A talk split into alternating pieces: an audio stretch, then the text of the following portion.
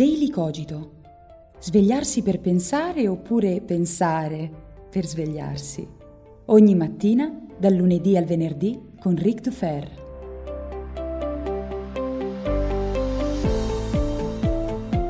Ciao a tutti e bentornati anche questa mattina qui su Daily Cogito, il podcast che ci ricorda quanto sia importante svegliare prima la mente e poi tutto il resto. Io sono sempre Eric Dufer e spero vi siate ben riposati perché mi servite freschi e attenti, in quanto l'argomento di oggi è particolarmente importante.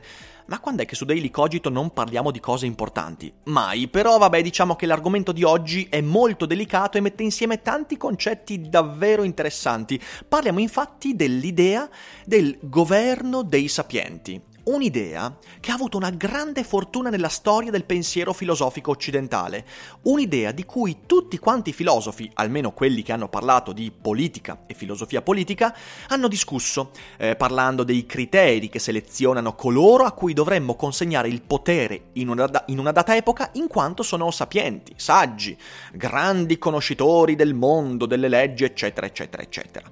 Proprio ieri sul primo canale YouTube è uscito un video in cui ho spiegato Platone a Claudio Di Biagio ed è facendo quel video che mi è venuta la voglia di parlarne anche su Daily Cogito, perché è un concetto che non solo ha avuto grande fortuna ma che ancora oggi trova, eh, trova radici molto profonde. Voglio dire, nel corso della storia abbiamo avuto tanti filosofi che hanno partorito o ribadito o rielaborato l'idea secondo cui il potere debba andare in mano ai saggi. Ovviamente Platone nella Repubblica dice chiaramente che il politico, il governante, il sovrano dovrebbe essere un filosofo. E potreste dire, vabbè, tanto comodo, guarda te un filosofo che vuole che comandino i filosofi. E però poi andremo a capire un po' meglio cosa intendeva Platone, eh? non era così tanto paraculo, un po' lo era, ma non così tanto. Abbiamo La città del sole di Tommaso Campanella, che costruisce questa utopica visione del mondo in cui gli scienziati, gli empiristi sono coloro che comandano, cioè quelli che hanno saputo riconoscere nel mondo il valore del dato oggettivo e sulla base del dato oggettivo costruiscono la loro società. Oppure abbiamo anche l'Utopia di Thomas More, anche questa una società ideale in cui scienziati, sapienti, filosofi e saggi si mettono insieme in questa sorta di oligarchia per mandare il mondo verso la direzione migliore, per costruire un destino ideale. Insomma, sono immagini, concetti e visioni filosofiche e politiche di oligarchie o monarchie illuminate, cioè società costituite e comandate da pochi o da uno, eh, da una persona che sia particolarmente sapiente. Qual è il problema enorme? Il problema enorme è capire cosa significa essere sapienti, ma soprattutto andare a vedere, come vedremo, qual è l'applicabilità di quella sapienza. Partiamo da Platone. Per Platone, che è stato mi verrebbe da dire il primo che ha costruito un'immagine filosofica coerente intorno a questo concetto del governo dei sapienti.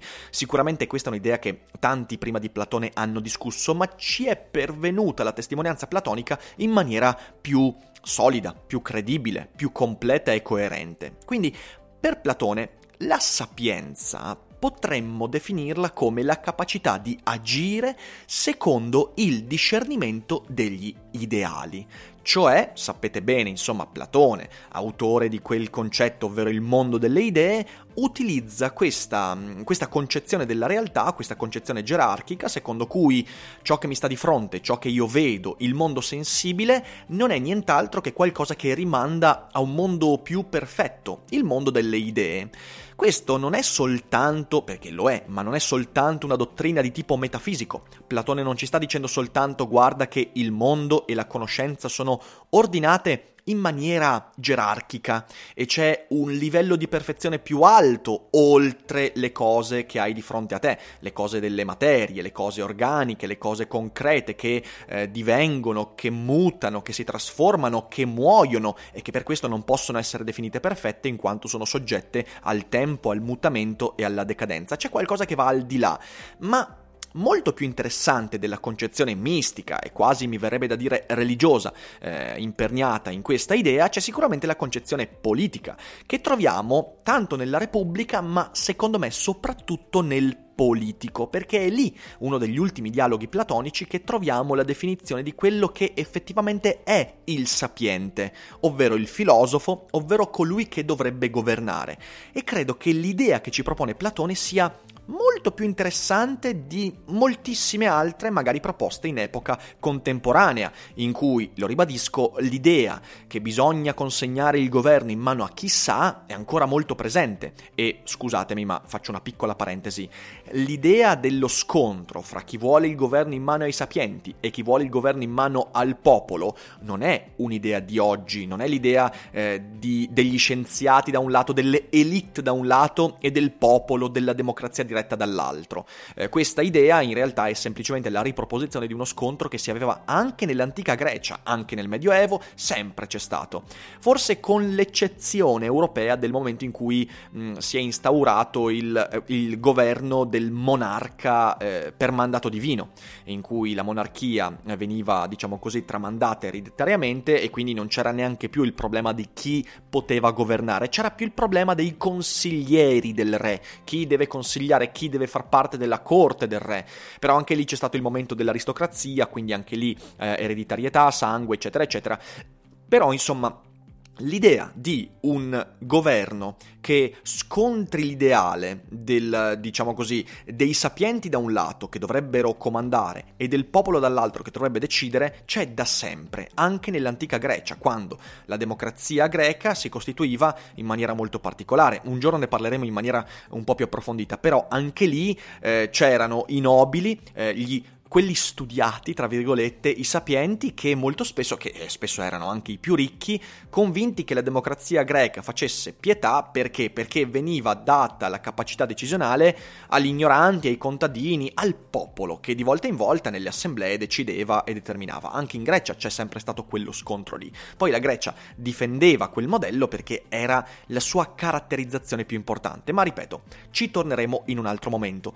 Platone ha un'idea molto più acuta rispetto a moltissimi di quelli che oggi propongono un governo di persone illuminate, sapienti, saggi, eccetera, eccetera, siano essi medici, eh, geometri, architetti, filosofi.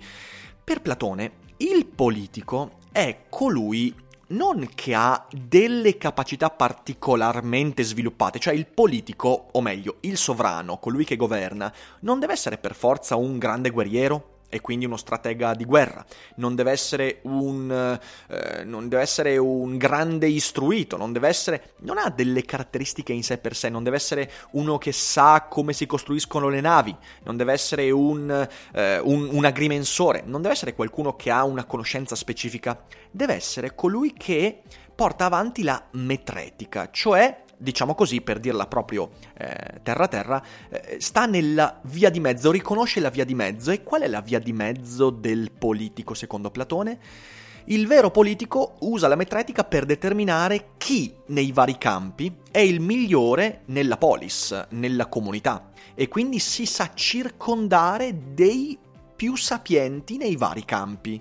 Quindi, di fatto, il sovrano, come detto, non ha una capacità determinata, ma sa riconoscere nelle persone che lo circondano l'ideale del guerriero, e quindi gli darà in mano l'esercito, eh, l'ideale del, dell'educatore, e quindi gli darà in mano l'istruzione pubblica, l'ideale del sacerdote, quindi gli darà l'amministrazione della religione, l'ideale dell'agrimensore, quindi gli darà in mano tutto il discorso delle architetture, delle strutture, eccetera, eccetera, dello storico, riconosce l'ideale. Come abbiamo detto, la sapienza è quella lì, agire secondo il discernimento degli ideali, cioè riconoscere chi nella sua quotidianità, nella sua attività rappresenta meglio quell'ideale, chi rappresenta meglio il bene, il meglio inerente a quel dato sapere. Il miglior conoscitore della costruzione delle navi deve essere riconosciuto dal sovrano per portarlo a sé e da quello creare poi un sapere che diventi politico. Ora, detto questo, che secondo me è una cosa molto saggia che spesso dimentichiamo, il problema è semplicemente spostato. Perché? Perché non si toglie la questione di come si riconosce un ideale. Platone la risolve in parte dicendo guardate che il riconoscimento dell'ideale non dobbiamo darlo alla comunità, ma lo diamo al sovrano, al governante, al monarca. Cioè c'è solo una persona che deve determinare qual è l'ideale e scegliere la persona. Ma Ovviamente in un'epoca contemporanea come la nostra questo non ce lo possiamo permettere, perché? Perché non abbiamo un monarca, non abbiamo un sovrano, abbiamo una comunità che decide attraverso un sistema rappresentativo. Ma soprattutto, al netto di come si riconosca e si valuti un ideale, qual è la sua applicazione politica?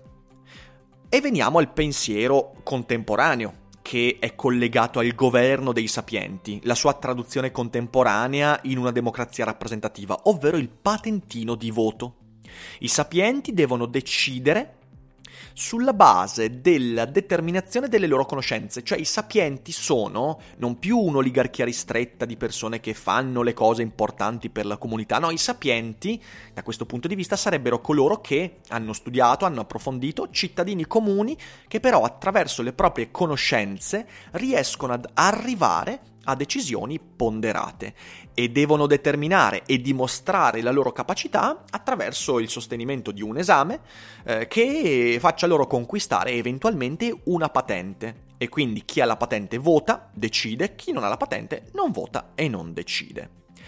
Questo io l'ho discusso varie volte in passato anche nel mio elogio dell'idiozia, se volete c'è proprio il terzo capitolo in cui parlo di questo, no, secondo capitolo anzi, scusatemi, parlo di questo, di quanto sia difficilmente sostenibile una cosa del genere, che forse è fattibile solo ed esclusivamente quando si tratta di decidere su temi molto molto specifici. Per esempio, quando c'è stato il referendum sul nucleare, oppure il referendum sulla, sulle staminali, lì avrei anche potuto capire di far votare solo coloro che, previo esame, dimostrassero di conoscere la materia di cui parlavano. In questo modo la conseguenza sarebbe stata quella di epurare dal voto finale tutti coloro che magari andavano a votare eh, di pancia, mossi dagli slogan per ignoranza perché non avrebbero passato quell'esame. Certamente c'è un, un, ulteriore problema, qui semplicemente stai spostando la questione perché l'esame viene comunque determinato da un'autorità. E ora, per esempio, se venisse fatto l'esame sul referendum per il nucleare oggi, le autorità che in questo momento comandano in Italia probabilmente creerebbero dei criteri di valutazione che terrebbero fuori quelli che ne sanno qualcosa sul nucleare o sulle staminali o metteteci quello che volete. Quindi è comprensibile, forse lontanamente fattibile, ma comunque decisamente poco praticabile. Ma quando si tocca alla politica, non si tratta soltanto di cose inerenti alla scienza, non si tratta solo di cose specifiche, perché la politica tocca tutta quanta la mia vita. Purtroppo, io dico purtroppo, la politica è diventata un linguaggio, un sapere, una serie di pratiche e tecniche che toccano tutta quanta la mia vita, dalla mia vita privata a quella pubblica, dal mio lavoro ai miei affetti, dal modo in cui mi relaziono ai miei amici al modo in cui costruisco il mio futuro. E quindi da questo punto di vista noi non possiamo pensare che una politica concepita in questo modo possa essere portata avanti da una oligarchia di persone che hanno, che hanno dimostrato la loro conoscenza. Perché? Perché tu non conosci le vite di tutti coloro che saranno eh, che saranno colpiti dalle politiche poi messe in campo dai rappresentanti eletti da chi di volta in volta eh, è considerato e considerabile sapiente. C'è un altro aspetto da questo punto di vista. Ah, aggiungo al punto di prima, forse se la politica ritirasse di molto le sue prerogative, forse se la politica tornasse ad essere quello che era un tempo, cioè la gestione della cosa pubblica e non la gestione della cosa privata, forse quel pun- in quel punto lì potremmo anche pensare di modificare la rappresentatività e il modo con cui questa viene costruita. Però fino a quel momento, fino a che il tessuto politico corrisponderà in maniera eh, indistinguibile al tessuto sociale e vitale, mi verrebbe da dire, diventa veramente difficile. Si cadrebbe inevitabilmente in una sorta di tirannide molto peggiore di, di alcune di quelle che abbiamo visto. Comunque, c'è un altro aspetto. Nella storia ci sono stati molti sovrani che parevano illuminati, ma poi si sono rivelati, una volta che hanno avuto in mano il potere, i peggiori pezzi di merda della storia. Mi viene in mente Nerone. Ricordatevi che Nerone era visto da Seneca, cioè non dall'ultimo arrivato, ma da Seneca, come il probabile più grande imperatore della storia di Roma, educato sotto i precetti dello stoicismo senecano, educato sotto i più grandi principi filosofici, educato alla matematica, all'astronomia, educato alla letteratura. Una persona coltissima. E cos'è che ha fatto Nerone? Beh, preso dalle paranoie, questo imperatore che doveva essere illuminato, preso dalle paranoie, ammazzò la sua famiglia, ammazzò i suoi amici, ammazzò i suoi precettori, e insomma, e fece tut- quello che tutti quanti conosciamo. Non era esattamente un sovrano illuminato, ma, ma poteva esserlo tranquillamente perché aveva avuto accesso a tutti i criteri che in una data epoca ti permettevano di essere considerato un illuminato, un sapiente. Il problema è che nonostante la sapienza, nonostante la cultura, noi possiamo sapere solo a posteriori se una persona corrisponderà alle sue conoscenze e ancora peggio, noi non abbiamo mai un contatto diretto con le intenzioni delle persone. Noi non sappiamo mai come davvero qualcuno vuole usare la propria sapienza, il proprio potere. Certo possiamo sperare come Platone che la sapienza permetta di discernere il mondo idea- ideale e quindi di riconoscere il fatto che la virtù è una sola e quindi il sapiente riconosce qual è il bene supremo. Ma ovviamente dobbiamo anche credere nel fatto che esista un bene supremo, dobbiamo insomma fare un bell'atto di fiducia nei confronti dell'intelletto umano. E per quanto io abbia quella fiducia, perché io mi ritengo da questo punto di vista un platonico, credo che la virtù sia una, eh, magari un giorno vi racconto anche questa cosa, beh, comunque eh, noi non abbiamo mai il contatto diretto con le intenzioni e con quello che uno veramente vuole fare con la propria sapienza e con il potere, che sia uno o che siano pochi. Ed è per questo che la democrazia è un sistema assolutamente fallato, assolutamente disastroso, ma è ancora il migliore che abbiamo messo in piedi ed è il sistema che ci ha permesso di arrivare al benessere che tutti quanti oggi condividiamo, chi più chi meno, ma insomma una delle migliori epoche nella storia dell'umanità.